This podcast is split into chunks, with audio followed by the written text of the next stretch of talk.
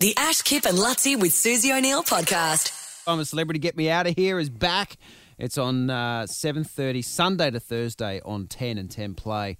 And Dr. Chris Brown joins us now. Morning, mate. Oh, good morning. How are you? Very good. So it's different this year because you, you used to have to be like you'd be in South Africa and, and it was all happening live. And, and so obviously due to COVID, it's a bit of a different format for you guys this year. Yeah, there's a few changes, a few subtle changes. No, um, no zebras or giraffe uh, lying on the road on the way to work. Um, Yeah.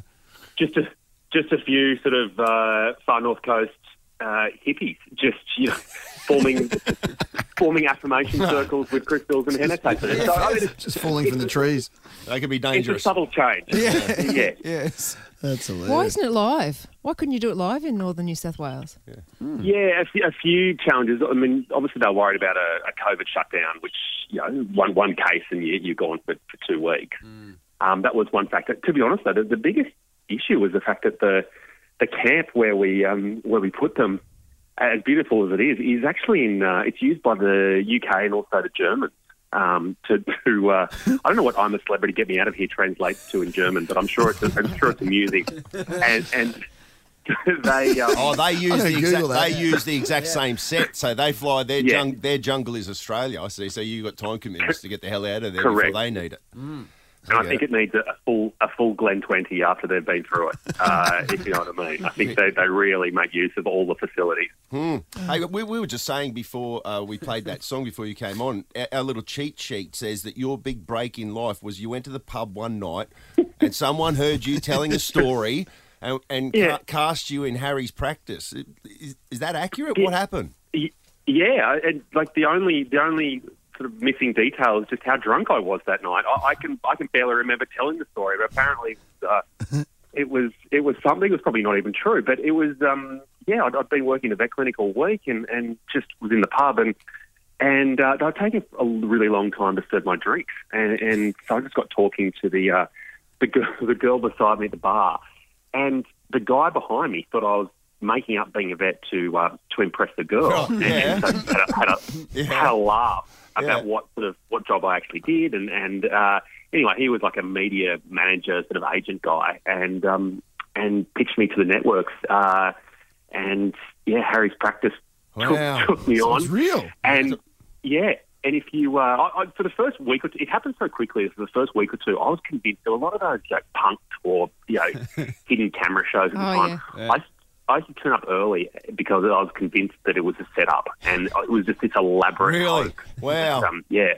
Well, And, you know, and they that, said- that wasn't really Dr. Harry's hat. I mean, there's just, there was many levels. Was Dr. Harry a little bit shady on you? Like all of a sudden you walk Yeah. in, they go, hey, here's your new co-host. Yeah. Was Dr. Harry going, what the hell? Yeah. Look at this bloke. No, I, I was brought in under the wing and uh, and was told a thing or two about television. And and uh, he look, he, he was he was actually very nice to me and very uh, very understanding and.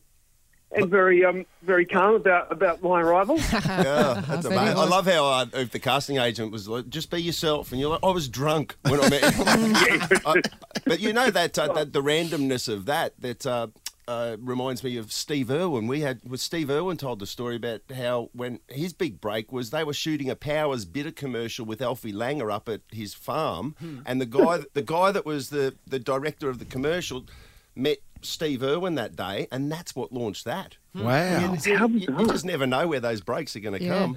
I was wondering. I'm, If, I'm just saying bizarre over the fact it was Powers bitter. Yeah, yeah, they're, they're a thing. I, I was wondering if you ever get mixed up for other shows because um, I'm friends with some of the Bondi rescue guys, and we were up at Hamilton Island, and my daughter Alex was chatting to Reedy from Bondi Rescue, Bloody Reedy. and he said to Alex. Uh, do you know the show Bondi Rescue? And she said, "Yeah, I do." And Reedy said, "Oh, who else do you know on the show?" And she goes, "Well, there's um, there's Dr. Chris Brown. He's a lifesaver as well. Do you ever- It, it's they are not shows you want to get mixed up. I mean, you could end up with a te- your temperature being taken in some very original way. It's, it's, it's, It'd be a nice little yeah, crossover. Well, the good news is that Ich bin ein very much bring mit raus is back on Sunday to Thursdays from 7.30 on Channel 10. Nice.